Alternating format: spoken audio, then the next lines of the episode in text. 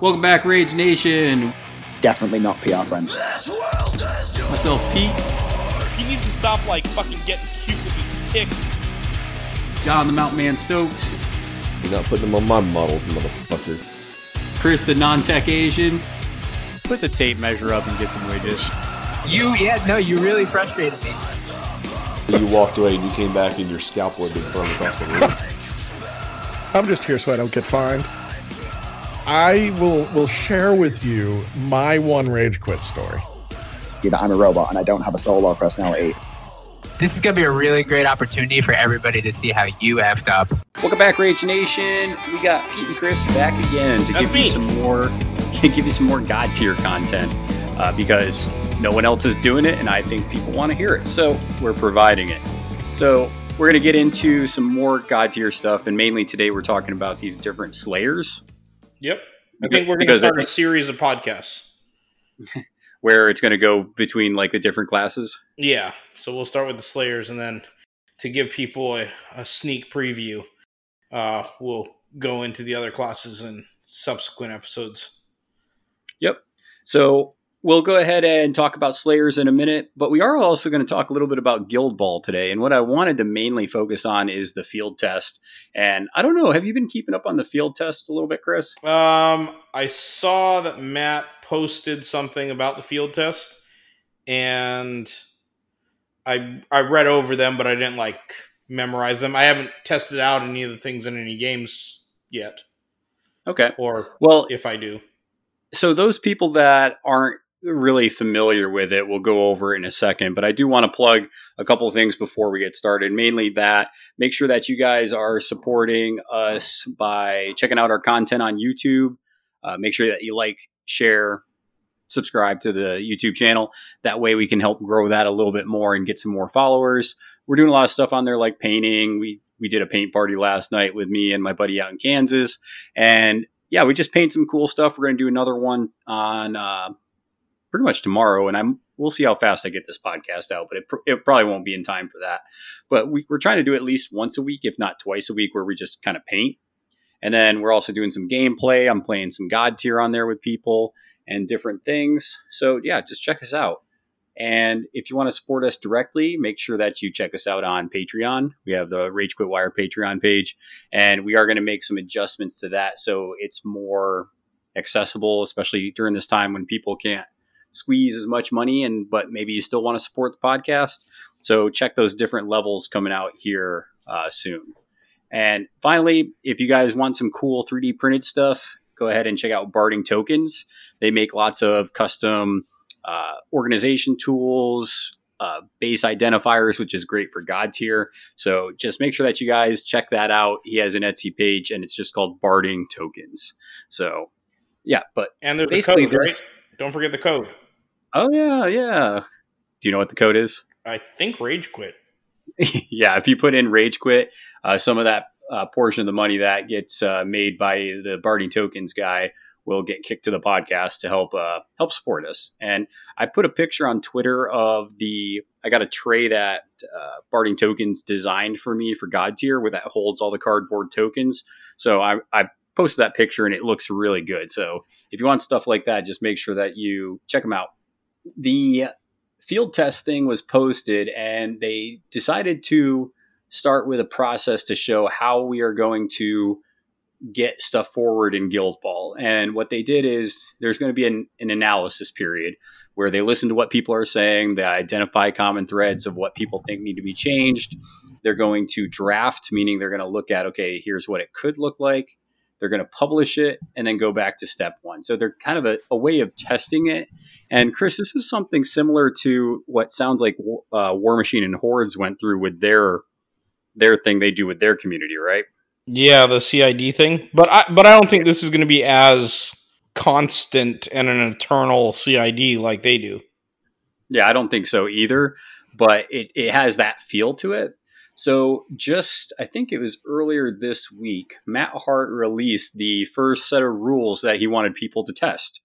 So, I'll go through, there's about four of them, I believe. Nope, five. So, there's four of them that he wanted to test out. And I just want to get our feedback kind of on what we think about it and how we could see that playing out in Guild Ball. And The first one was that playbooks no longer wrap. That sounds terrible. there that sounds are like why would I ever charge? Well, not only that, it, it takes away charge bonuses, and it also for certain guilds with short playbooks. Looking at you, brewers, you're kind of fucked. Yeah, and well, basically all the teams that want to roll attack dice, like it, it's like, well, why even do that? Like, Yeah. e- everyone would, and this is obviously just kind of like off the top of the dome, but yeah, unless they go through a very serious rebalancing, uh, you're talking about well, everyone's going to just be like, all right, well, let's play the janky combo character plays type guilds. You know, everyone's going to go over to goal scoring or some sort of weird alchemist jank. Like, I, I yeah, I don't. I think that Well, I think takes away one of the funnest elements. The wrapping is one of the funnest elements of playing that game. Yeah, well, it's not only that, but think about you're you're talking about goal scoring, but think about how many times you want to wrap as a striker because you want to tackle and do something. Yeah, that too. So I, I agree with you. I think that would be a pretty big mistake if they actually think that's going to be a thing. Yeah. I, I, I, I think the reason why they're thinking about it is because they're like, whoa, this damage is out of control. Let's not wrap so we can stop doing these crazy high numbers. But it's like you, take away the interesting part of the game. I feel, Yeah, that's that's one of the funnest elements to teach people. yeah.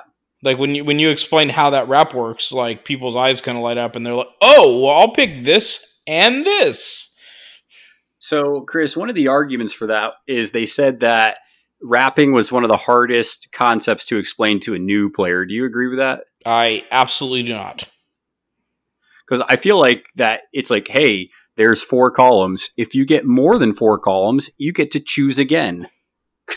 yeah, like I, the way I explain it, and I think this is pretty simple, is I'm like, all right, I, I wait till somebody has a situation that involves wrapping, right? Like they they've rolled their die and they've gotten, you know, let's say six successes and they have four columns, like the example you did, and then I just say, okay, so you've got four four successes, so you can choose anything on that playbook. And then you have these two extra successes, so it kind of wraps around, and now you can choose anything from those first two columns as well. You can choose two results. I think that's a pretty easy explanation. Like, I don't know who's being taught this game that can't understand that, or who's teaching the game that can't articulate that. But if you want Steamforge, you're welcome to just rip off what I said and put it into the rule book because I think that the way that you said it, Pete, or I said it, is simple enough for people to understand. Yep. So we agree. Test one is stupid. So test two, ganging up and crowding out, capped at plus one or minus one. This one I'm actually not hating. Yeah, well, I definitely feel like this idea came from somebody's working on Godtear for the past two years.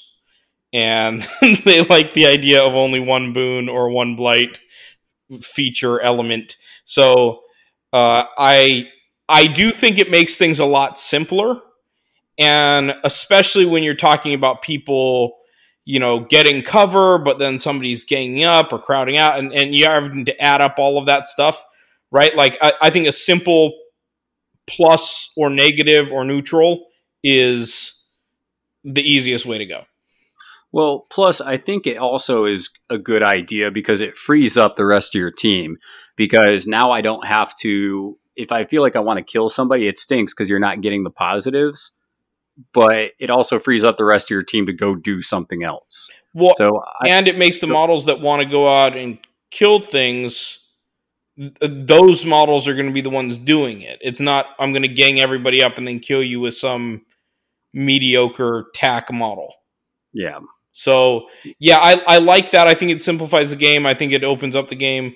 I, I think that i think that's a potentially good Well, change because Chris, how many times have we seen it as uh, Guild Ball has developed, where there's a model that becomes a killer because when you get about three or four gang ups, it makes them wrap faster and it makes them do a crap ton more damage. And you have these models that shouldn't be killing stuff, killing stuff because of that. Yeah. So I, I think that would be a good change. That's the one where I was like, okay, this is actually, uh, I think that one's a pretty good idea if you ask me. Yeah. Within the realm of reason.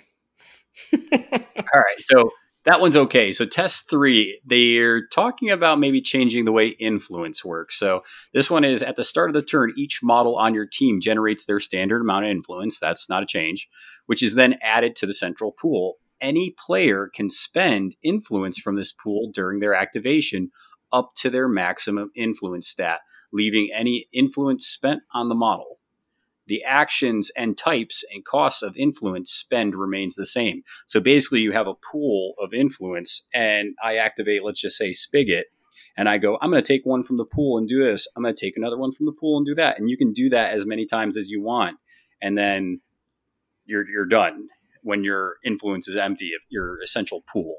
What do you think about that way of changing influence? I think that that's reasonable, but I think that the awareness of influence allocation is something that benefits more experienced players and being able to manage that allocation is something that helps players on the top end. So this is a rule that I think will mostly benefit players that are newer, less experienced, those mid-level players that can get themselves mixed up by misallocating influence. So, uh, so I think that this is probably a good change for uh, for the casual player. I don't think this is a change that super competitive players at the top end will like. I think competitive players hate this. I, I think they're like, this is there's no negative. There's you can spend as much influence as you want, and it's like, oh, I didn't kill you, and I can just take another one, and I can take another one. And it, you're right; it takes away the planning part of it. It takes away the skill part of it. So it really comes down to: Are you catering to the common player? Are you cater? You're not. If you do this, you're not catering to competitors. Yeah, sure. I, I, no, I definitely agree with that. And the other thing that I think about with this change is I think that it'll make the end of turns a lot more boring because people are going to like blow their whole load at the beginning. Well, and that's what actually at the bottom of that test, it, it Mat Hart says this uh, by itself is going to create new strategies, right? Because you can either blow it all and try to do an alpha strike at the beginning of the turn, or you can kind of just see how the turns go and then hit it with your second or last activation. So I, I, there is a little strategy there, but I think it doesn't penalize you for misplanning. So it, it just depends on what you're trying to gain out of that. But I, I, already talked to a lot of people who hate this idea because they're like, there's no penalty. There's no penalty for not planning your turnout. There's no penalty for, you know, miscalculating. It's it's just like, oh, I can just go. It's kind of like the difference between War Machine and Hordes. Because if you played the War Machine factions, you had to allocate your you know energy focus. at the be- yep. yeah your fo- focus at the beginning whereas if you were a horde player you could just keep you know putting fury onto your models just as you went along so i felt like the hordes was more forgiving than the war machine side of it yeah but uh, then that's a positive to this change because the fury mechanic is way more interesting and fun to use and and user friendly and popular within that game than the focus mechanic. Yeah, so I think people that are complaining about this, I get it. But if you've played War Machine and Hordes, the Horde side of things was actually more interesting to play than it was the War Machine part. Because the War Machine part, it just felt like you didn't have enough, you know, energy to give everything you wanted to do. Whereas on the horde side of it, it felt like you you could do what you wanted, and you just had to kind of deal with the consequences if you didn't out or handle it correctly. Yeah, and I will give this change one positive, and this is a positive regardless of competitive versus casual, is it does just make the game get moving. Right? You're not yeah. you're not using time to plan that out. You're just saying, okay, my pool is 14 influence and let's start go. the turn. Yep, so. Um, I I don't think that. I don't think that this is a horrible idea. I do think that it caters to the more casual player, which is probably smart for Steamforge to do because you want as broad a reach for your game as possible. Your goal isn't to let's find the 10 most competitive players and make a game for 10 guys in each country. Like Yeah. th- that that's not that's nobody's goal in making one of these games. Yep. Okay, number four, put me back in, coach, modified. So when a model suffering the taken out condition is activated, this model may immediately remove the taken out condition and return to the pitch as if it were the maintenance phase. Hmm. I mean, again, I feel like this is kind of a Godtear carryover, right? Because the Godtear models are always always in there. Yeah. But man, it definitely this this rule definitely penalizes all those teams that want to get into like a takeout type game because Yeah. you're not getting the benefit of getting that model the fuck out. Yeah, Yeah, one of the benefits that Guild Ball has is it's about trying to get activations on your opponent, trying to, you know, out outmaneuver, have them waste resources, and if you take out their model currently, then they lost that activation, lost that influence, and it penalizes them because it is a competitive game. So once again, are you trying to stop the feel bads and have people still play with their toys, or do you want to keep it competitive and have you know people get penalized when they make mistakes? That's kind of your decision point here. That's your pivot point. Yeah, and and I feel like coupled with the coupled with the influence allocation change that this is far too forgiving, Yeah. right? Like if it if it were one or the other, I find that way more ac- acceptable than having both cuz now it's like okay, you were a dumbass, you got this important model killed but because you didn't have to a- allocate any influence and because you can bring this model right back on the pitch now there was no cost to doing that other than the two victory points like like it didn't cost you something strategically from the game it just cost you a a step forward by your opponent to get to 12 Well, let me ask you this, Chris.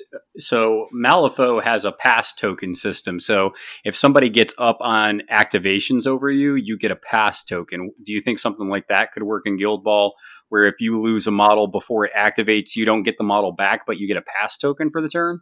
Sure, but I don't think any of that's necessary. I think that like if you get your model killed, you should get your model killed. they've already presented a rule that already makes it more forgiving, where you're able to say, "Hey, I've got to activate this model, or he's going to die." Okay, let me, you know, blow my influence in my pool on that model before he dies.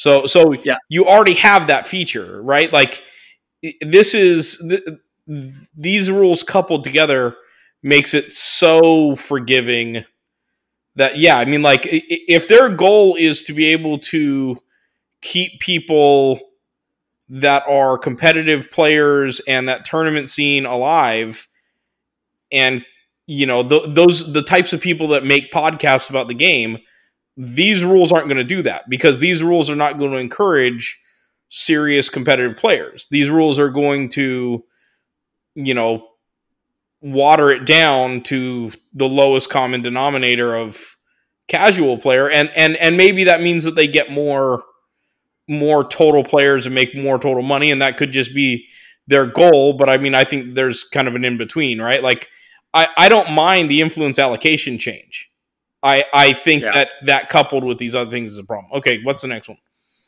Okay, last one that we have is goals equal three victory points. So instead of needing three goals to win the game, you would need four goals to win the game. holy shit Yeah. dude it's already tough enough to get three goals Yes. Sometimes some of the uh like the miners and even Corbelli when he first came out, it wasn't that tough to get three goals. I've seen three goals happen with a good fish player or a miners player in two and a half turns. Well, I mean, I've seen it happen, and I, I you can do it, but I, I guess that rule would be the balance of weakening the the teams that want to play a takeout game. Yeah. So if you're weakening the takeout element for teams, which the other rules tend to do that, then this is a good way to balance it out and weaken the goal scoring game. I guess I don't, Yeah. I don't know. Yeah, I'm not. I. This is tough because I feel like goal. I. There's so many ways to kill the ball that I feel like if you don't change the ball killing capabilities of the game and you reduce the amount of points that you get from scoring a goal, I really feel like that limits what you can do as a goal scoring team.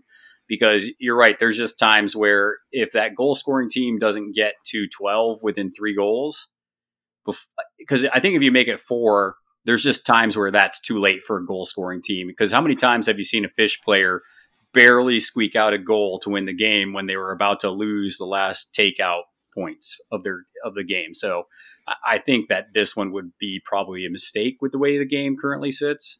I, I mean, if you want to change the the ball killing mechanic, like I mean, you know, we already talked about the rule change of about forcing people to get that ball over the center line. Like there Yeah. there are ways that you can easily do that and force the action and make people have to extend themselves and try to score. So Yeah.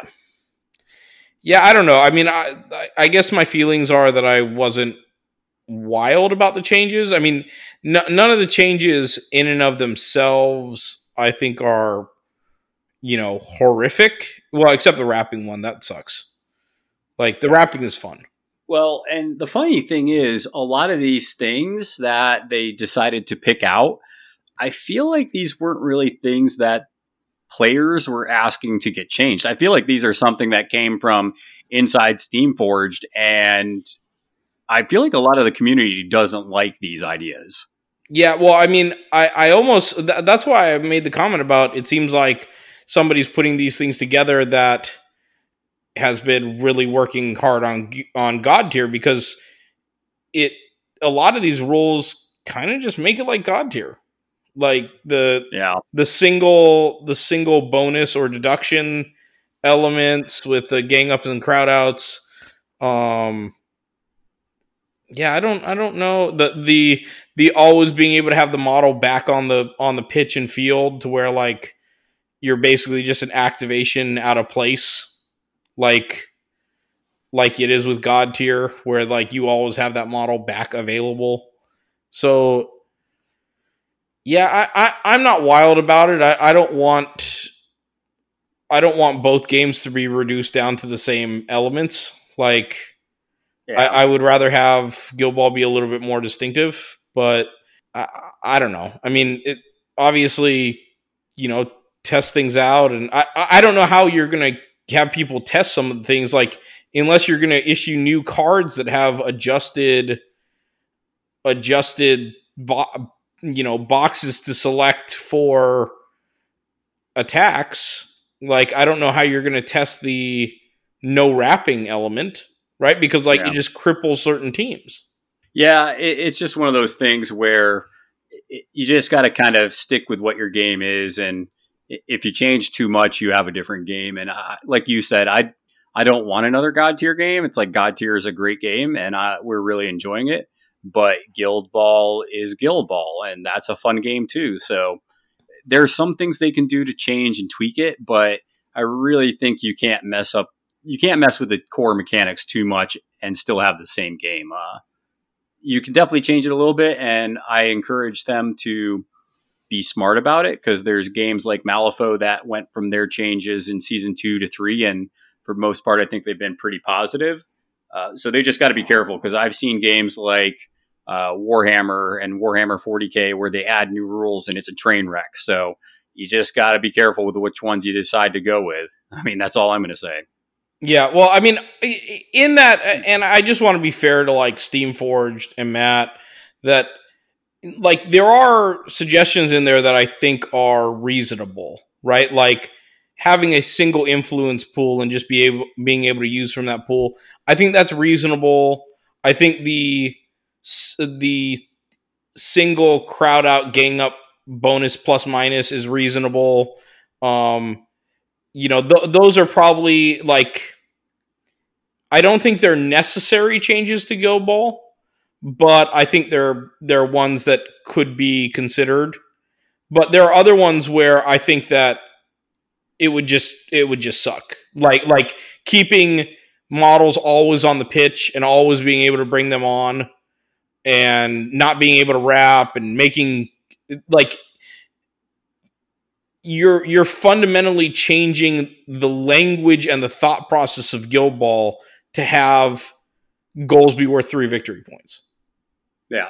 Like like the the the dialogue that we have about are you playing a two two game or you know th- those types of those types of elements like we're we would we would have to recraft the entire way that we we think about the game and i don't know that for a game that people are kind of blasé about or, or that yeah. a game that's kind of waning that you want to expect your your the strongest elements of your meta to have to go through a process of restructuring the dialogue in which they discuss the game and restructuring just the thought process of how you get to success points right? Like you you can do this in other ways right? You can if there's if too much damage is being done on wraps you can ch- find ways to like check that and and reel it into certain models being able to do that and other ones not being able to.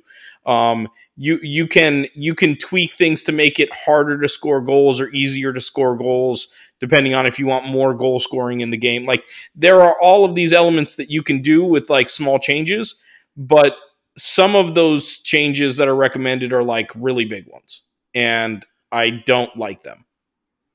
All right, so I agree with you, and I would say that, and this is something I've been hearing a ton of people say, where they're like, want to know what the biggest problem is? Just get stuff on the shelves, get your distribution house in check. So, one of the things I will say about this that is a positive is Steamforge just came out with the uh, plastic or resin kit, whatever it is. I think it's plastic now that I think about it, but they just came out with the butcher's uh, plastics, right? Mm-hmm. So, have you, have you had a chance to look at those, Chris? Yes, I have.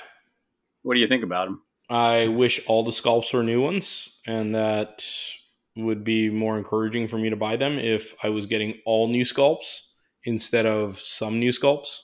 Yeah, because looking at the boxes of them, of them, uh, Veteran Ox is the same pose. Uh, Boar is the same pose. Ox is Ox. That's disappointing that Ox is the same pose. They they missed something special there. You could have done a really cool pose with Ox. I don't need another plastic, angry, folded arms Ox.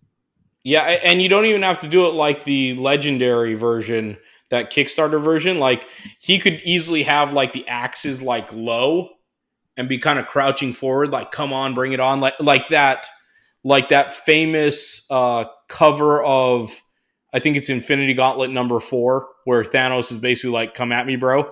Like he yeah. he could be in that that kind of pose, and it would be way more dynamic, and it wouldn't be a pose that is has the integrity issues of the model breaking.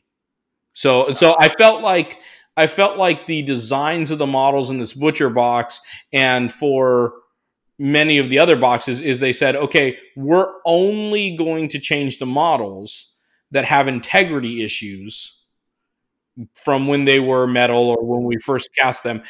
And and I I don't want that mindset. I want we're issuing a new box, so we're going to give these all new poses. Dude, I'm looking at the Union boxes that also came out, and they are severely disappointing.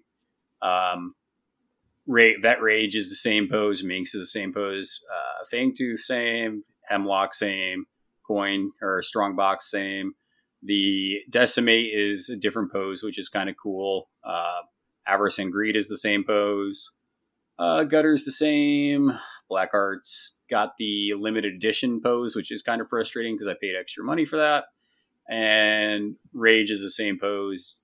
So this is just this is just frustrating because they, like you said, this is even worse than the butcher's one. These models are almost all the same, and it's kind of like you had a chance to make this really cool set of models. And I understand that it might have to be a sculpt and money issue thing, but when I look at this, I'm like, I'm not going to buy this. Whereas if they were, like you said, mostly really cool new poses, I definitely would have potentially picked them up. But now I'm just kind of like, nope, hard pass.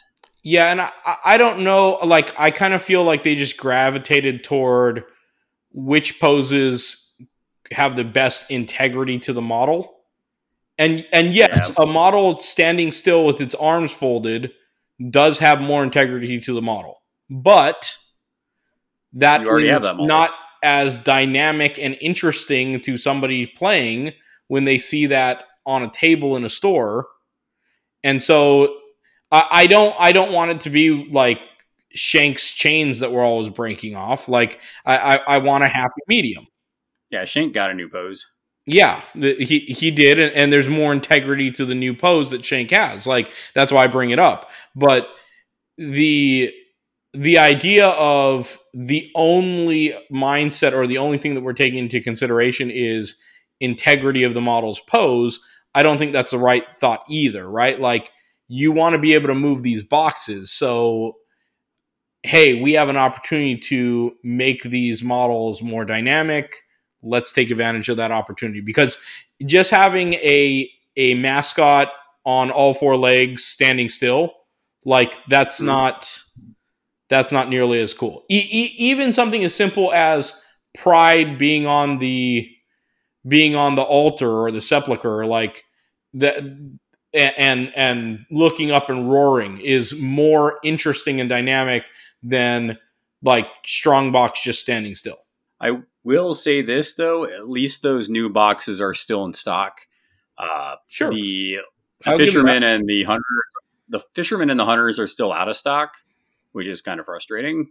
But at least the new stuff's in stock, and you can get all these singles, which is good. So hopefully that's something they're still figuring out and getting getting fixed. Because to me, the rules weren't so much of the issue; it's getting the stuff. So if that's something that they finally have resolved after over a year of this issue, then great. I, I hope that is something sincerely that they fixed. Yeah, and and I don't want to like beat a dead horse on that. Personally, I feel like the guys at Steamforge are kind of like a little bit sensitive about that issue because like they've had to hear it so much. Like I like I think they get it. Like um yeah. oh they did. They do yeah sure. and so so like I don't want to like harp on that, but at the same time like I want to call it straight up and so like yes you you guys know the the issues with like the shipping and all that kind of stuff.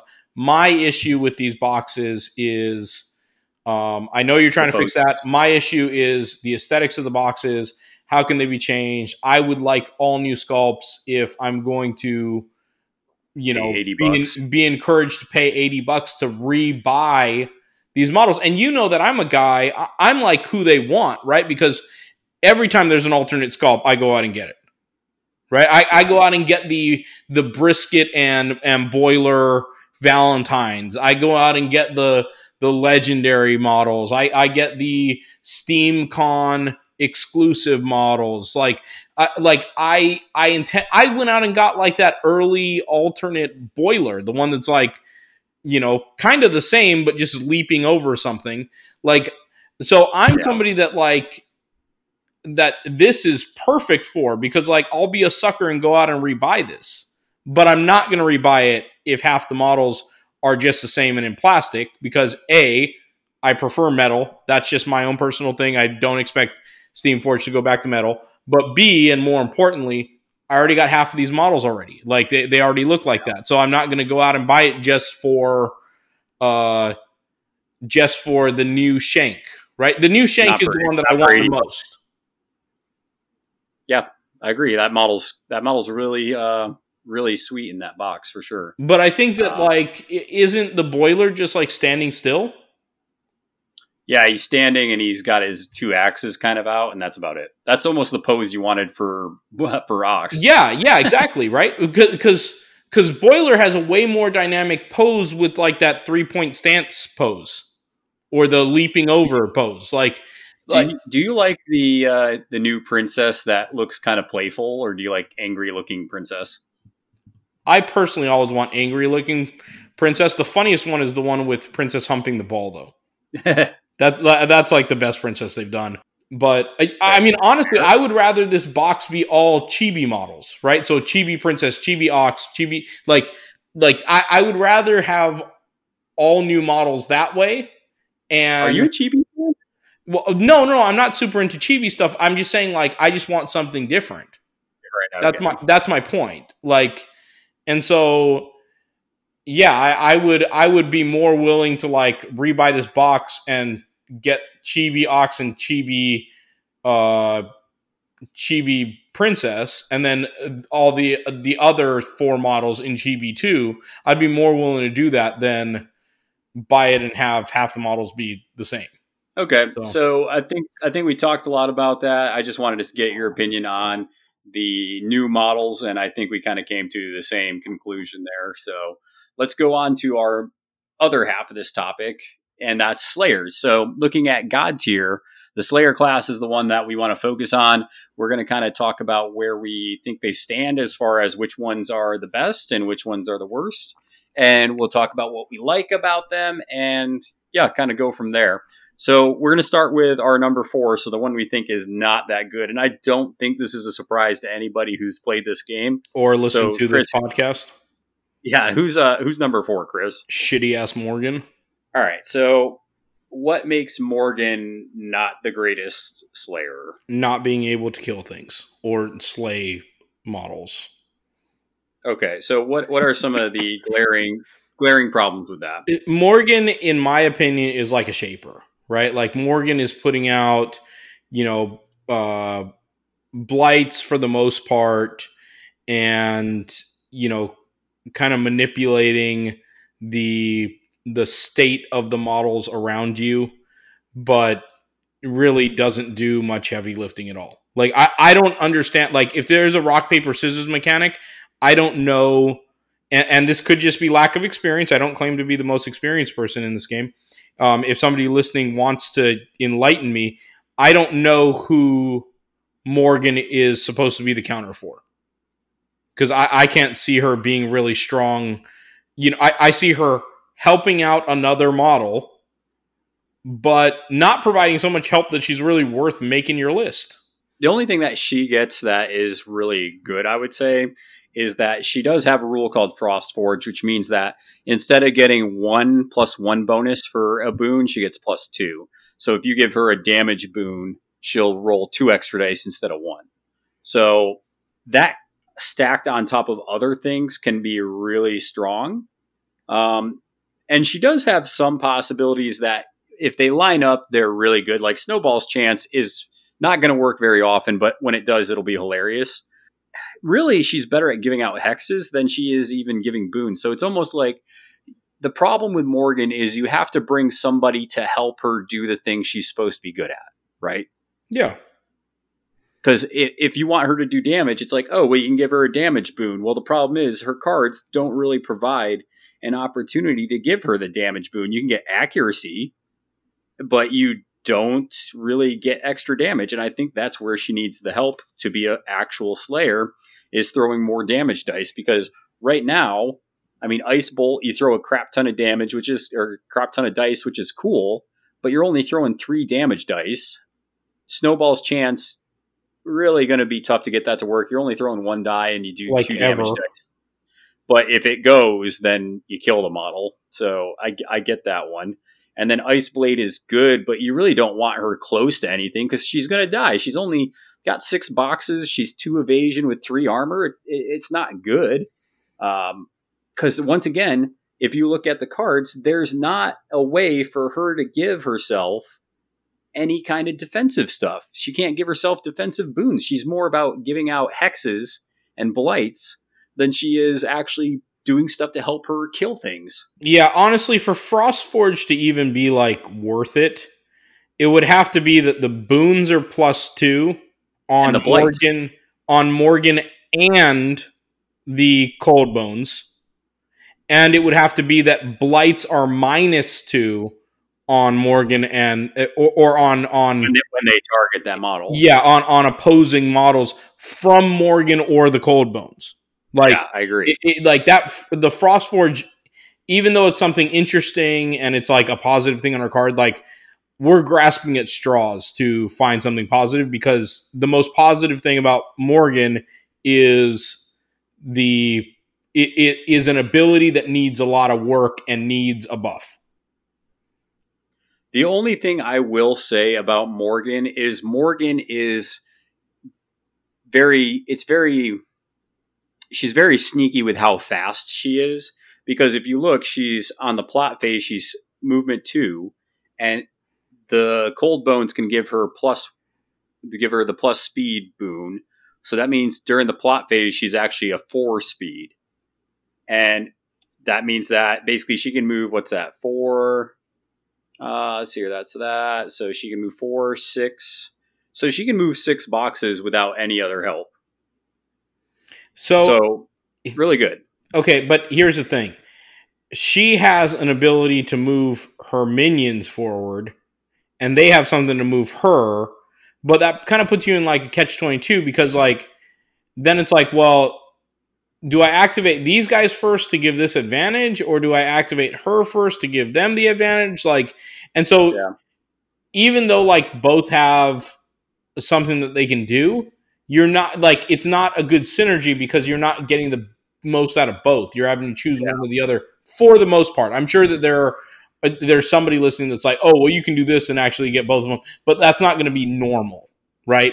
Like you're going to move somebody out of range and, and it, it's going to be a problem. So, um, yeah, I I mean, she's very she's very clunky, and you honestly, if she was a little more durable, she might be okay because Ice Blade is a pretty decent attack.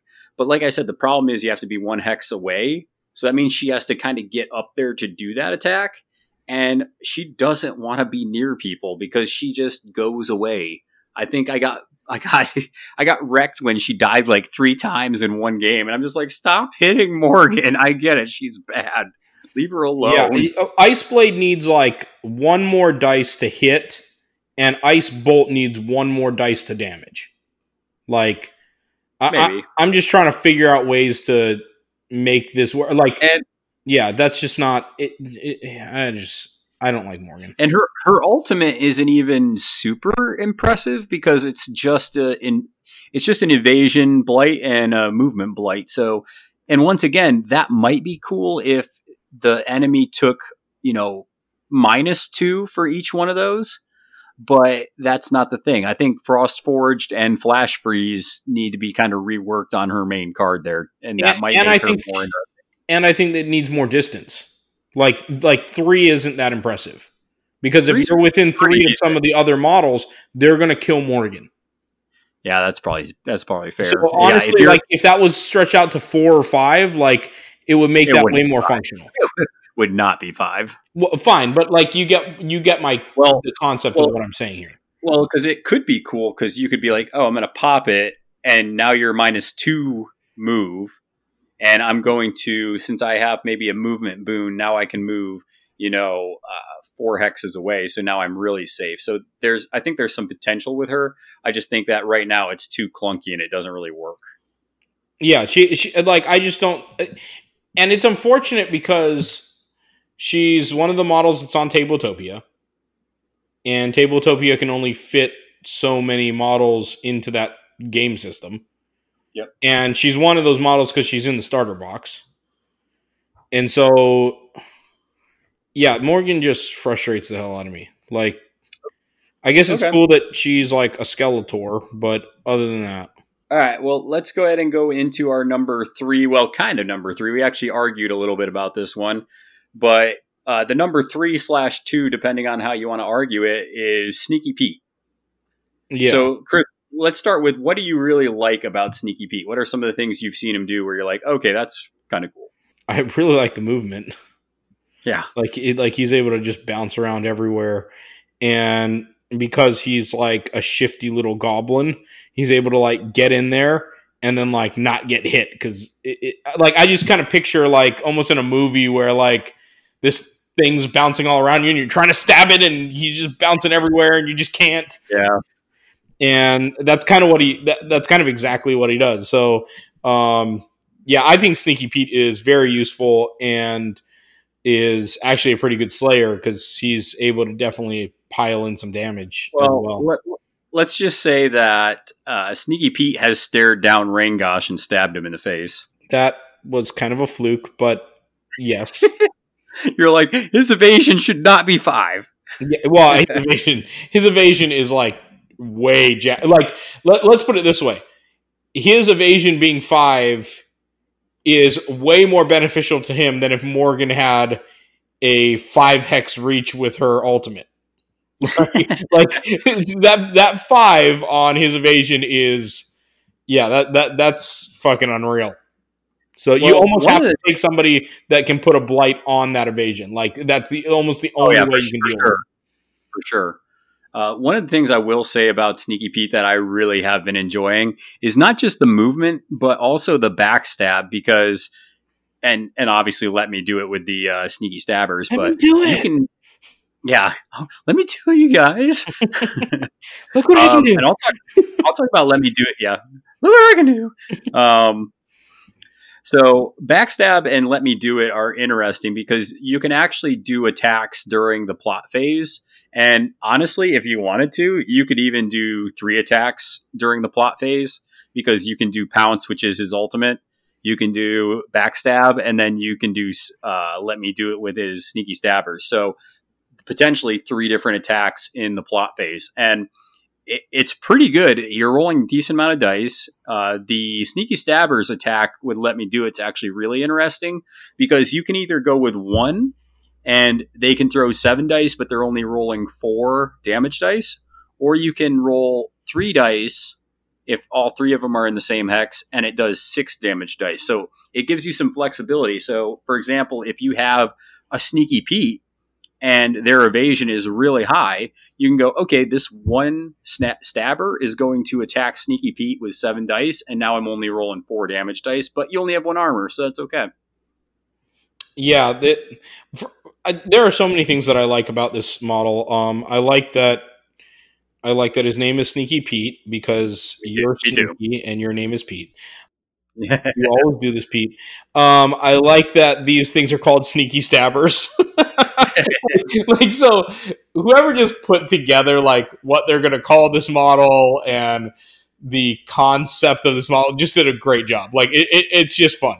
Um, and so yeah, I, and I think that the fact that they can deal out damage in that plot phase is kind of a feature that should exist for the Slayers, right? Like the Yeah, Slayers yeah. should be able to dole out more damage because unlike a unlike in Guild Ball where you can just send a heavy hitting model in and just mop the floor with somebody in like an attack or two. Th- this isn't a game that really lends that lends itself to that. Like you're not really going to be going and be like eight damage on one turn. Like but you want you need to be able to take models out like definitely and so the fact that you could do like a plot phase full of damage and then you know and then more damage like that's kind of necessary for those slayers especially against higher health uh champions Okay. And one thing I will say is Sneaky Pete has an innate ability called Gang Boss. So the more sneaky stabbers you have next to him, or sorry, next to the target, uh, Sneaky Pete gets plus one accuracy dice. So these guys have a lot of ways to counter armor, but they also have ways to counter those evasive models. So that's why I like Sneaky Pete a lot, and that's why we were debating back and forth: is he two? And you think he is the second best. Uh, you, you don't agree with Lorsan, but I'll tell you with popular opinion, I think most people would put Lorsan number Well, two at least. since when has that swayed me I um, know. I will say this like the gang boss thing i actually kind of think it breaks the mechanics of the game a little bit um, not to say that sneaky pete's a broken model but i think the fact that you get like you're supposed to only get plus one on a boon once you shouldn't be able to be like plus one plus one plus one to, to equal plus three on on hits. Like that that brings him up to eight with with these attacks. And Backstab, yeah. That, that's just ridiculous. Like you you just shouldn't be able to stack boons that way. Um, it goes against the concept of boons and blights. And so I really don't like the way Gang Boss is designed, but it's just an argument in my favor that he's a really strong model. Okay, and more low key things that make Sneaky Pete and the Stabbers really good is small and sneaky on the Stabbers, where you can go through hexes that have models in them. Is I think that's huge. I, I love the fact that they can just kind of crawl through, you know, people's legs and just go where they need to go. I, I just I love that mechanic. And then and not just more- and not just one eh, not just opponents models or your own right like the fact that you can do it with both types of models is super powerful Yeah. you can, you can go through your opponent's hexes or your own model's hexes like yeah I, I, it, it man i'm really like starting to like sneaky pete more and more as we have this conversation Yeah, yeah, and just plot revenge, annoy, and irritate. Just those abilities to mess with your opponent, you know, make yourself a little better to hit, irritate them where it's harder for them to hit. So not only are you irritating them and giving them the accuracy blight, but you know, it's making it harder to deal with them because now instead of maybe throwing six dice, you're only throwing five dice and you need five to hit Sneaky Pete. yeah it- It's good. and the the irritate the irritate having such a far reach, like being able to use that from three hexes away, I think is Yeah, big. Yeah, like like I don't think that should be able to work that like that to to irritate models like that. You should have to. And again, I'm just kind of imagining like a scene in a movie, right? Like you should have Coming to be right on them, irritating the shit out of them. Well, think about Monty Python and the Holy Grail, where you have the French knights on top of the castle, and they're taunting Sir, you know, all the knights and uh, and uh, King Arthur, and you know, all these, you know, I'll taunt you a second time type taunts, and uh, it's just it's funny, and I can picture these goblins doing it, and it's it's pretty hilarious. Okay, Uh, so I'm picturing this very differently, like because I'm not picturing them being like the articulate French knights from Monty Python. I'm picturing them Were they irritating, by, like, articulate? well, uh, witty, uh, quick. I like uh, either way. I'm not picturing them like vocalizing their irritation. I'm picturing them irritating by just being all over somebody and just get the fuck off. Okay, so, so you're thinking more the Braveheart battle scene where they're lifting their kilts up? Is that the kind of thing you're talking about? Or or like a bunch of gnats flying around your head and you're just trying to like, Oh, fair. swipe them off you. Um, but Like Kid Blackheart, then. sure. uh, if we we will find out maybe. So the, the Um, last thing that I and I'll I'll let you kind of speak your last piece for Sneaky Pete, but the the combo that I've kind of been liking with Sneaky Pete just by himself, and once again, this is why he's a good Slayer because he doesn't need another model to make him do his job, right? Where like Morgan, but uh, he, I love doing the annoy because you target a model three hexes away, and you can move them up to two hexes toward Sneaky Pete. So Sneaky Pete only has one movement in the clash phase, but you taunt somebody with this annoy, you move them two hexes to him, and then you can do your backstab attack. So it's just it's a really slick way to kind of maneuver and get the board and bring models to you that you want to kill them. Yeah, I I just think that this is a really well designed champion and follower set. Um, e- even something, and we, we really didn't talk about this, but um, being able to replace the sneaky stabbers and and do a recruit action where you're able to make them pop up right next to sneaky Pete, which we all know is going to result in them giving the gang boss bonus. Like that it's just it's very it's a very synergistic champion and Yeah, follower set. And i don't see a time where he's going to be a liability. I, like just like i said i don't know who morgan is supposed to counter so well right? Like i don't know who's supposed to counter sneaky pete um to I neutralize think him. I think I think Lorsan does that really good, which is our uh, All our right, number well, two slash let's three. talk about let's talk about your number two, Slayer. Um, you're wrong. Uh, and we'll talk about Lorsan, like who isn't as good as Uh, Sneaky Pete. So Lorsan, I like a lot because I think she does kind of like Sneaky Pete, and obviously like Rangosh, she's a Slayer, but she does it differently, which I like. Um, I like how she can line up these runs and line up these plays that I should say activations that you don't see with the other uh, the other Slayers. So a couple things that stick out to me is I, I like the fact that first off, shoot and scoot is one of my favorite abilities that she has, and it's just innate. So anytime she puts a wound on somebody, she gets to move one hex. So to me, this is huge because she's already pretty fast. If you look at her plot and then her combat side, she is a two movement and she has a three movement. So she's a really fast model to start off with.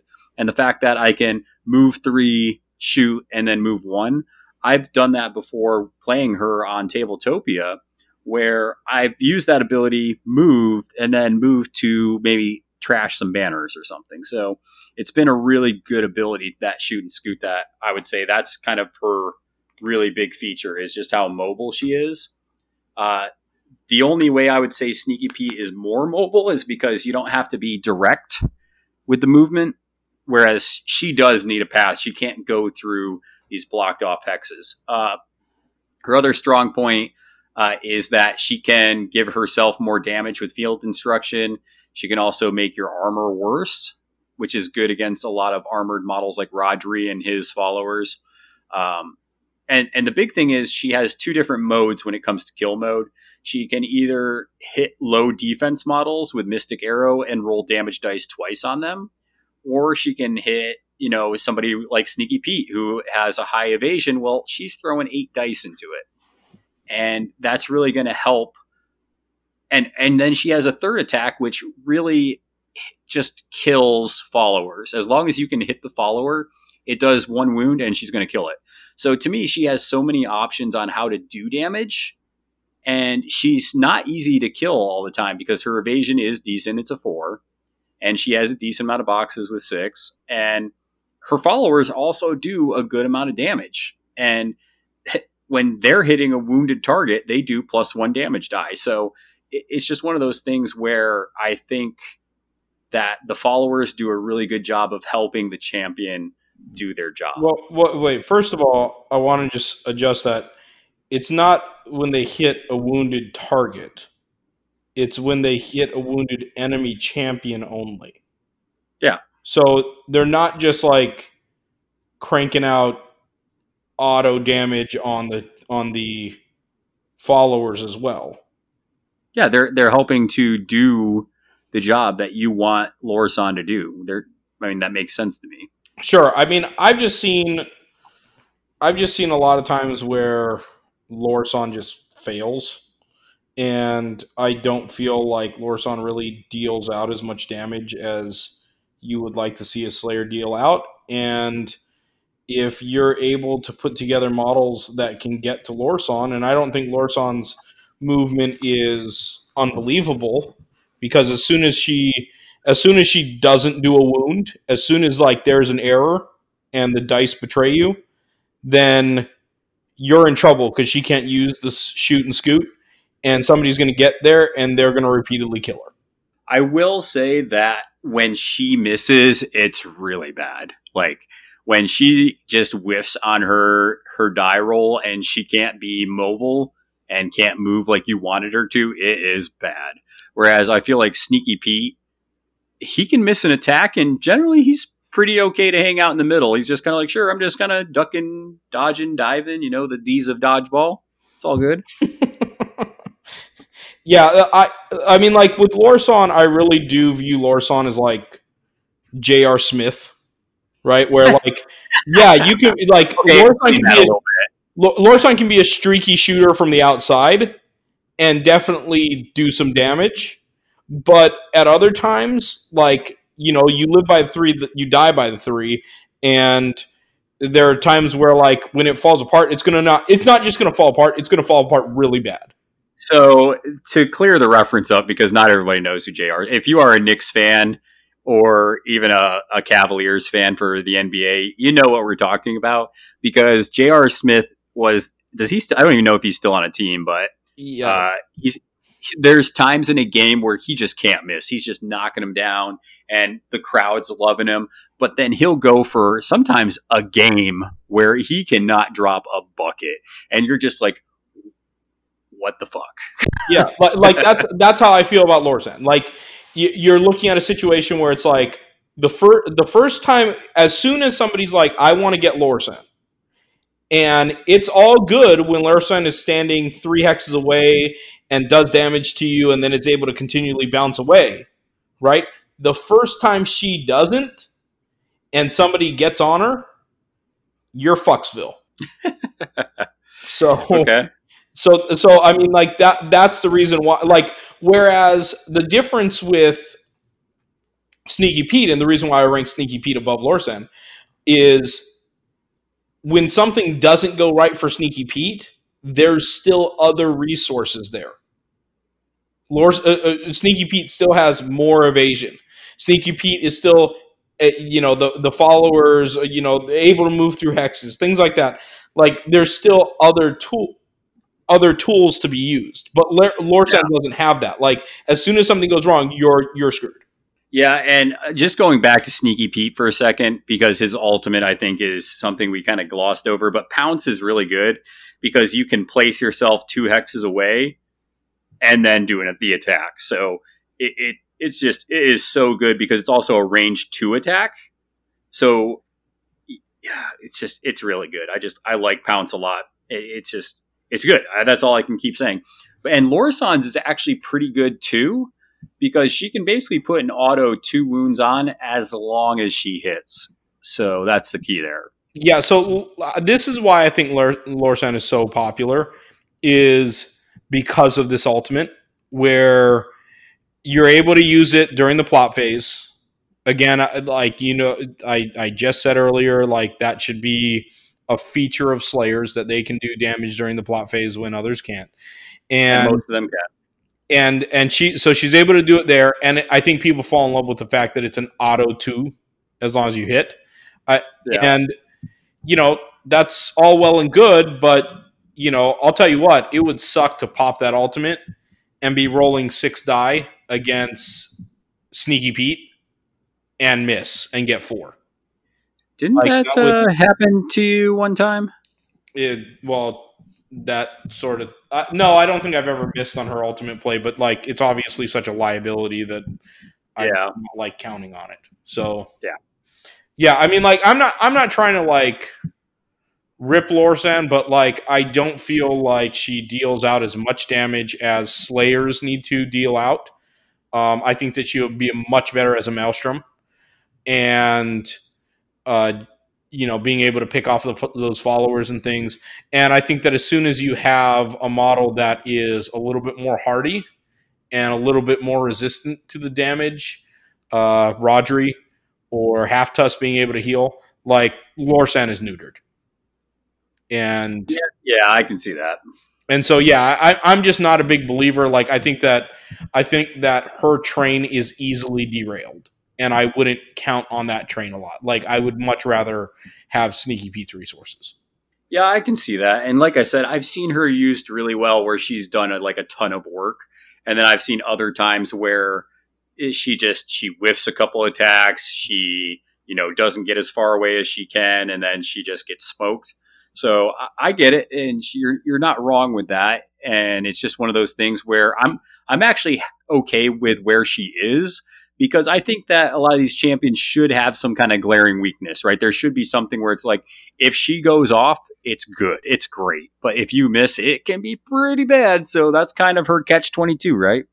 yeah that, uh, and i just don't want to play a model that has that much of a glaring weakness right i can only take four models in, in like a tournament type scenario right so i mean the bottom line is I think that she's arguably the number three of this class that means that there's no way she's scraping my top four.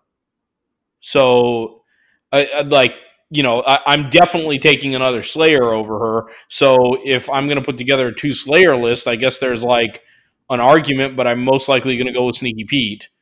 Um, I'm definitely never taking a three Slayer list. So Lorsan is just kind of like odd woman out. So yeah, I, I, think that arguably she can be in two, but I think that we may be correct with that she can easily slip down to that third spot.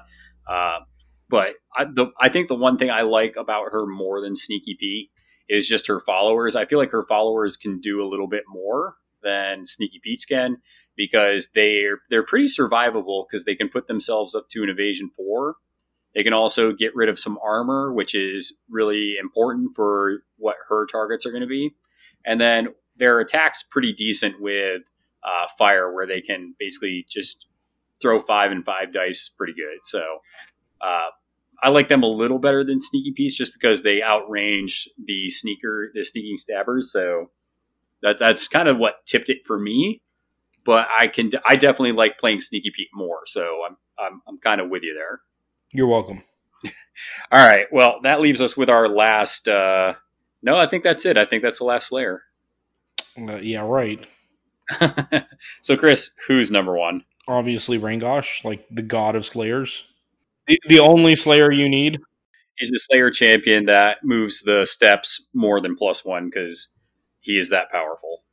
Yeah, he's he's just a fucking boss. Is able to do so much damage like a Slayer needs to do. Is able to manipulate board state by pushing and pulling models to where you need them to be.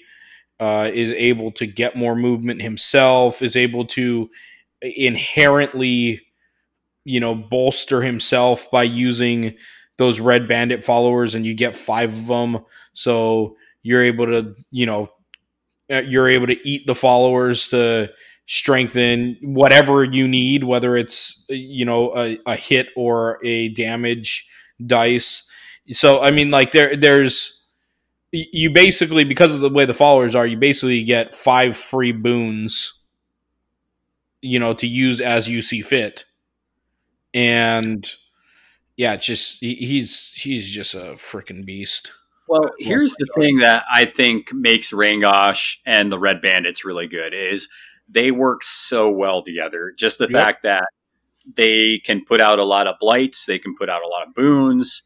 Uh, they once again the Red Bandits can do do wounds in the in the plot phase, which is huge, and you can also gain boons for them. You can put boons on Rangosh during the plot phase, and you can put a blight out for evasion, which is huge for breaking spirit and Sneaky Pete's uh, mojo, I guess.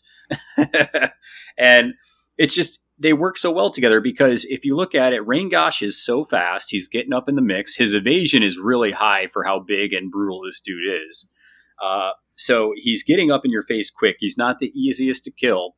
And while you're trying to run for your life away from Rangosh, the Red Bandits in the clash phase, especially actually in the plot phase, even two, know, ambush is only one. So, but during the clash phase, they shoot three hexes away. So while you're trying to run away from Rangosh, they're just plunking you for damage, and it's just oh, man, it, it it's a lot to deal with. It is a lot to deal with. Yeah, and I love his ultimate because he kind of gets the he, he, like his abilities are even better than Lorsan's, where he truly does have an auto two wounds. Yeah, Like he doesn't even have to hit. Like it's just then you may place up to two wounds. Like it, it's and he gets movement on that ultimate action. Like it, it's just incredible how good he is, how much synergy he has with his followers, and how much stronger you can make him if you choose the right other champions to go with him. Like Pete, you can speak to it. Like how how was it dealing with his movement when I coupled him with landslide?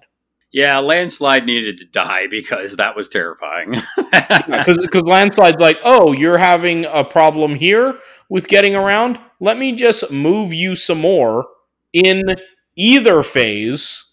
Yeah, and it was it was good because there was I had uh, Mournblade and his followers like, oh, we can lock down Rangosh, and Landslide was all like, no, bro. Yeah, so I mean, you know, putting landslide in there as like a Rangosh battery, like I think is an awesome fucking pairing. So th- there's so many strengths to Rangosh and not a lot of weaknesses, right? He's still evasion four, right? So so his evasion is the same as Lorsan, but he's got more armor and more health. Like and, and basically the same movement. Like he's three in the plot phrase and then two. Um And she's and she's she's opposite. But like so here's a model that does more damage, has just as much movement as Lorsan, is able to manipulate the board better than Lorsan, has the same evasion, more armor, more health. Like this is a landslide as far as like how much better Well- this model is. I think that you're also, and this is something that I think you'll play with more the more you play with him, is when you look at Jawbreaker and Whiplash, I think that, yes, one of the weaknesses I think Rangosh has is that he doesn't throw the most amount of dice when it comes to hitting. Uh, Jawbreaker is only three, and then Whiplash is only five. But what I wanted to, that's one of the negatives, very few that he has. But one of the great positives about those two attacks is you can literally be like, I'm going to whiplash you and I'm going to move you a hex closer to me. And now I'm going to jawbreak your face. And if I hit, I'm going to throw seven damage in your face. Where, Well, and and those aren't nearly as bad when you consider the brutal master, right? Because then you're not talking about rolling three dice. Correct. You're talking about rolling four. You're talking about rolling six. Like you, yeah, like it- he's just he's a monster, especially when you include the Well, followers. and it's one of those things where if you do lock him down, like Jawbreaker lets you get out of that a bit, right? Because if you need to get somewhere to, let's say, squash a banner or to get somebody out of an objective hex so you can score, he can, you know, straight up just punch you. If you hit, move him a hex away or drag him closer to him. So the fact that he himself can manipulate the board, granted in a short range, is still a really big boon to him. He's it's he's such a good fucking model. He's just really good. Yeah, it, it, it's it's a crime that he's not on Tabletopia. Well, I think that's just because most people would be like, and we're just bringing Rangosh, and then it's the how do you deal with Rangosh show. That well, that's what Godtear is. So Yeah, right. So do you, let me ask you this. So this kind of bringing us into. So we have at the top Rangosh and the bottom Morgan. So let's kind of talk about that for a second. Do you think Rangosh is too powerful? No, no, because like when you look at all of the models that you're taking as a whole, right? Like somebody can still say, "Hey, I'm going to focus my efforts on managing Rangosh, and then I have to find a way to get my points elsewhere."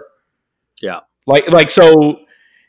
So yes, Rangosh is powerful, but not so much so that he's worth you know an opponent's other three models like i i other three champions all right like you might need you know a champion to kind of manage him plus maybe some help from another champion right but it's not it's not so overwhelming that you're needing to devote all three of your champions to just manage Rangosh like in the game that we played the one that we streamed that one Rangosh did some work, but he wasn't it, like the MVP was probably Blackjaw in that game. Blackjaw did Yeah. more work because you were focused on managing Rangosh, right? So yeah, I mean he's powerful. I don't want to try and underplay it, right? Like th- there there is a a big advantage to him. He is the best Slayer for a reason, but I don't think I, I'm not going to go so far as to say like he's broken. Well, I think that once again, there's some good counters to him.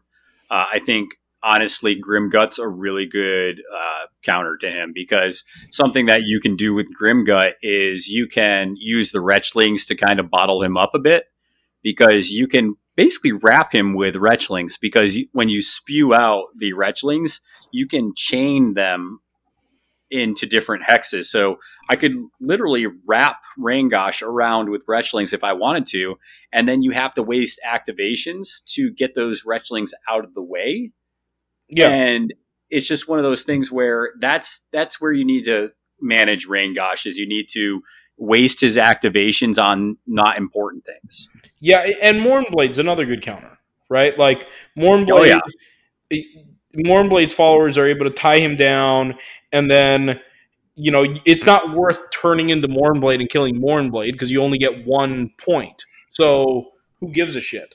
Uh, Yeah. But the yeah, like so so yeah, there there are counters for him. Like honestly, like even though I think that Rangosh is my number one Slayer, he, there's more counters to Rangosh than there is to like Sneaky Pete.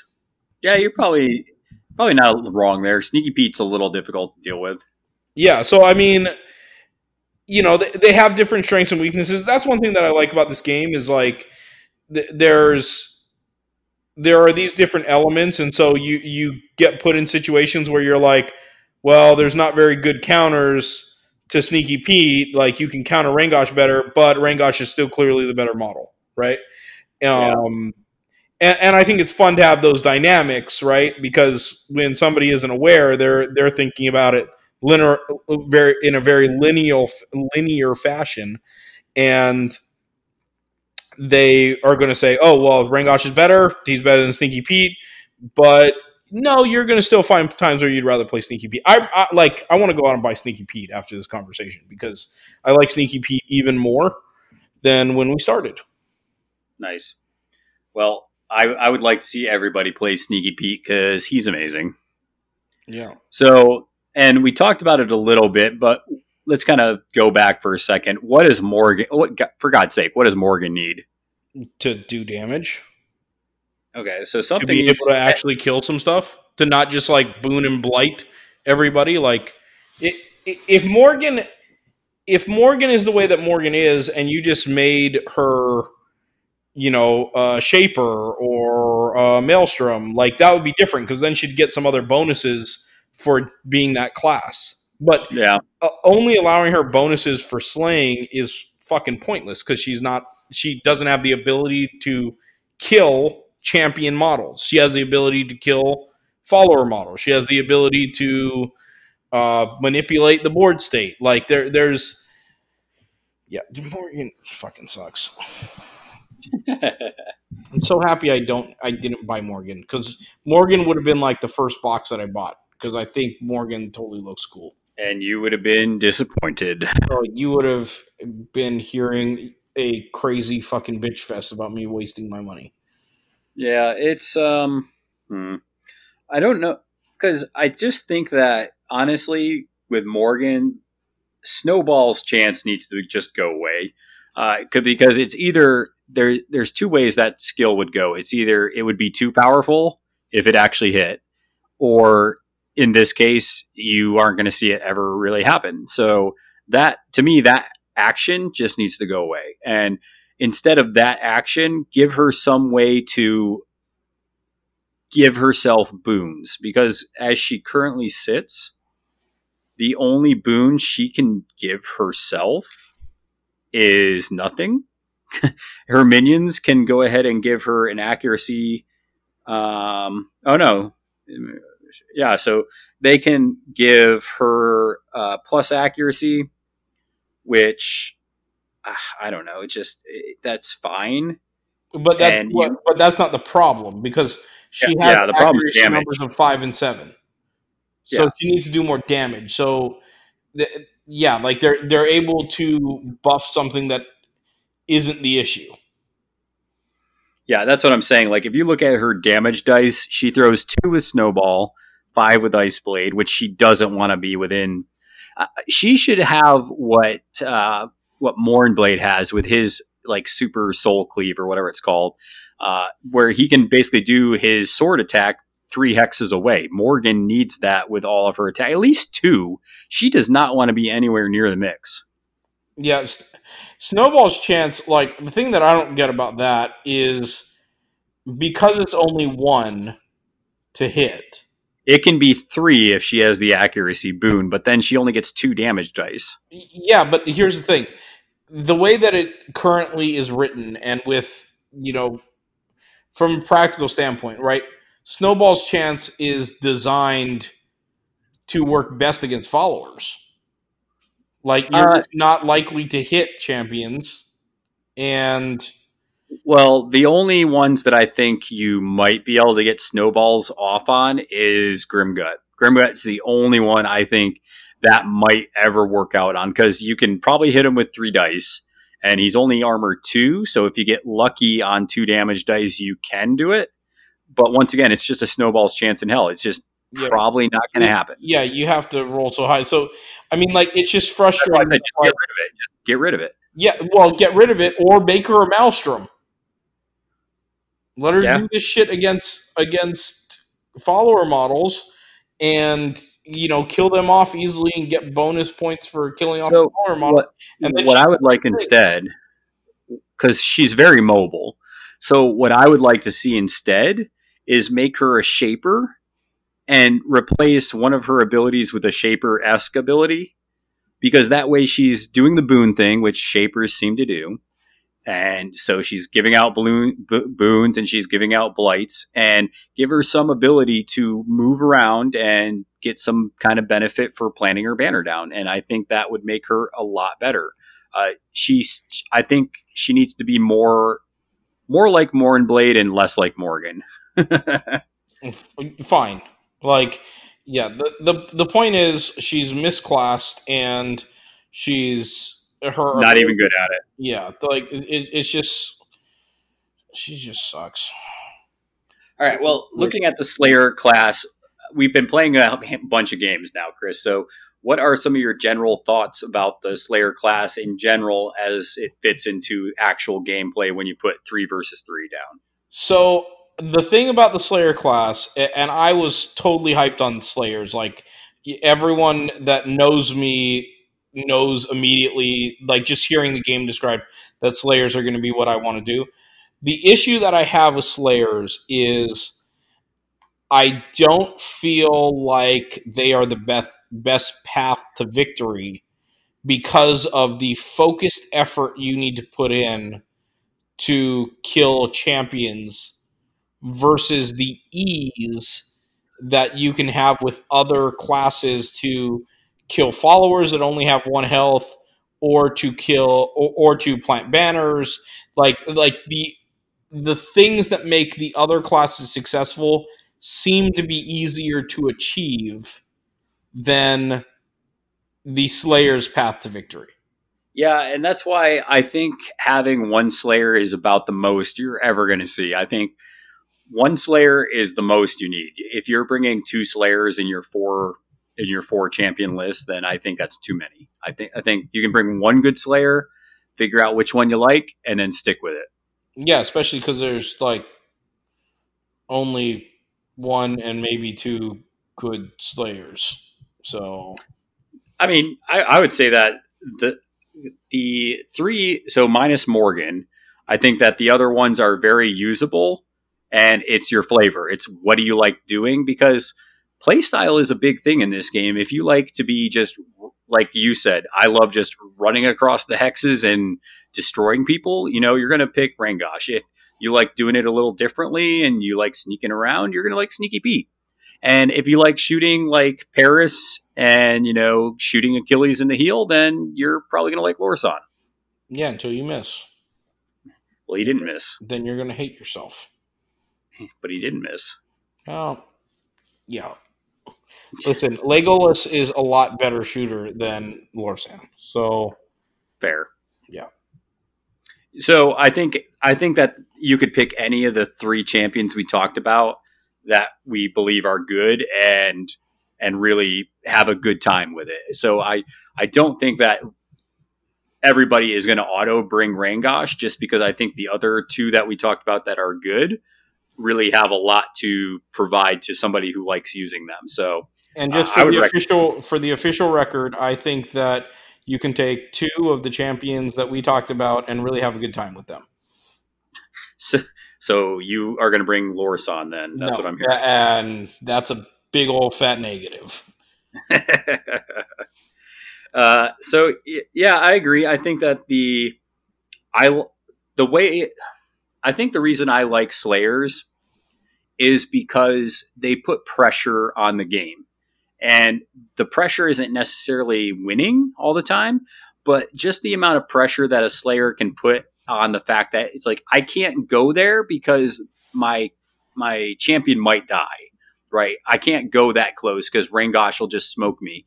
Uh, it's just one of those things that the the Slayers are really good at, and that's I think that should be their role. They're not going to always auto drop somebody, but they have a higher likelihood of doing it. I know when I go in with Sneaky Pete, especially if I still have my ultimate, that I have a really good chance of killing almost any champion in the game with Sneaky Pete. Yeah. So I, I like the Slayers a lot. I definitely would recommend bringing one in your four, um, just because I think having that damage and being able to threaten champions is a big deal. I, I think you need somebody that can do that when you need it. Yeah, I, I really want to see a change made to where you're able to bring five. Because right now, with the bringing four thing, I'm overwhelmingly just seeing the end result being you take one of each class, and then depending on scenario or what your opponent has, you're dropping one. Like, like that's how I, that's how I'm envisioning a lot of people doing this. But if you were able to bring five models and have a little bit more flexibility, then you could really have some fun with like doubling up a class. Because I, like I I can't think of a class that you s- intentionally want to leave off. Like like Yeah. there's uh, you don't want to go to a tournament and not have any maelstrom option. You don't want to go to a tournament and not have any shaper option or any guardian option. Like you're you you need these options available. And so Yeah. it kind of means you're going to find whatever your favorite model is of each class or the synergy of four models that you know represent each class and then you're going to drop one out based on scenario and what your opponent has and i just want a little bit more strategic choice by having five options to where then you can double it up and you can say hey i'm going to take naya and Shayle. And then somebody has a more difficult decision as far as you know which shaper they might have to deal with. Or i'm going to take sneaky pete and rangosh. And you know one is a, one is you know that snake that's able to just you know slide through everything and get to its target. And the other one is the battering ram. And you don't know which one i'm going to pick Yeah, and I'm looking at a couple of the events on Battle Ladder, and the the only time I see a lot of doubling up is with uh, Maelstrom. So I do see a couple that are bringing, uh, for example, uh, Titus, and then also bringing Grimgut. So that's the only thing. Right, that's the only list I'm really seeing right now that double up. There's a couple that got cheeky and brought two shapers, but uh, for the most part, people are only bringing double Maelstrom if I if if I'm looking at all the ones on Battle Ladder correctly. See, and I couldn't imagine bringing like double shapers if you're playing a scenario like death, where Oh, you're yeah. like losing hexes like crazy, right? And so, yeah, that. Well, we'll, we'll talk about this more. I mean, for those people listening, this is basically going to be a four part series, like mini series of Yeah. podcasts where we talk about one. have- Do Do you know which one you want to talk about next? Which class? Uh, uh, I mean, I don't care. I mean, where you want to go, Boo? What do you want to do? I, I I don't have a strong preference. The the ones that I I probably have the least experience with right now are the Guardians, so I'd probably rather talk about Shapers or Maelstroms. Okay, Uh, let's just let's just call it next week. We're going to talk about shapers then. okay. So that's a little bit of a preview, and I can tell you why Shayle is awesome. Well, I honestly I've played with all of the shapers except for um who's the only Rattle shaper? boner. I I have not played with Rattlebones, so maybe I'll try to borrow that model from Jacob, or maybe I'll see if Jacob wants to get a game in, and we'll we'll play around with that. I thought you painted Rattlebones. I thought Yeah, yeah, for oh, Jacob, not me. Jacobs. Okay. Got it. But yeah, we'll talk about shapers next because I think shapers are what that's the class I think that makes this game really interesting. Yeah, shapers are fucking fun. Hey kids, do you like fun? Well, put your fun hat on because we're going. Wow. so yeah, I and we'll talk about why Wraith is an overrated shaper. Little sneak preview. Uh, I played Wraith again, and I actually liked him. There, there, there's some things that I didn't do the when we played when I played him for the first time, and then I played him again. I'm like, okay, this is kind of what it's supposed to be. Okay, well we'll, we'll talk about it. And Yep. we're gonna have a similar situation as the Sneaky Pete and Lorsan discussion. So Yep. All right, well- is there anything else you want to talk about? Are we done? Yeah, I think the only thing I'll say is make sure that you guys are just having fun with it, man. Just try different combos, try different models because that's the thing I've found with this game is the more I switch the combos up, the more I'm finding these cool interactions that really get me excited about the game. I totally agree with that. So, yeah, for those listening, please, if you feel like you found, you know, a cool synergy between two models, like definitely share it with us. Like that's what makes this game fun. That's that's going to be the element where we have the easy to learn, tough to master. Uh, is finding those sweet synergies and I think that I've found a, a I've found some sweet synergies already, and I know you have, and we'll kind of bring those up as we go. Um, but we'll get through these these class this series of class rankings, I guess, uh, before we dive real deep into the synergies that we're seeing that we like. All right. Well, once again, make sure that you guys check out also our Facebook uh, channel, Rage Quit Wire, and then also check out the Twitter feed that we have for Rage Quit Wire as well, because we put out a lot of content on there that doesn't always go on the YouTube channel. So that way, if you want more content, you can get it through there. That's where a lot of our uh, little announcements will pop up on when we're streaming or what we're doing. Uh, especially once this this quarantine, you know, is is loosened up a little bit, we're definitely going to be streaming a lot of our at home games more. So that's something we're definitely planning on doing. Plus, one more shout out to our patrons who are awesome because uh, actually getting a different uh, attachment for the camera, which is going to allow to get a better view when we do these paint sessions. So thanks again for the patrons for directly supporting the uh, podcast. Yes, amen. All right, well, Chris, if there's nothing else, I think it's a good time to sign us off. All right, we'll see you next time, guys. Until then, roll dice, throw salt. Peace.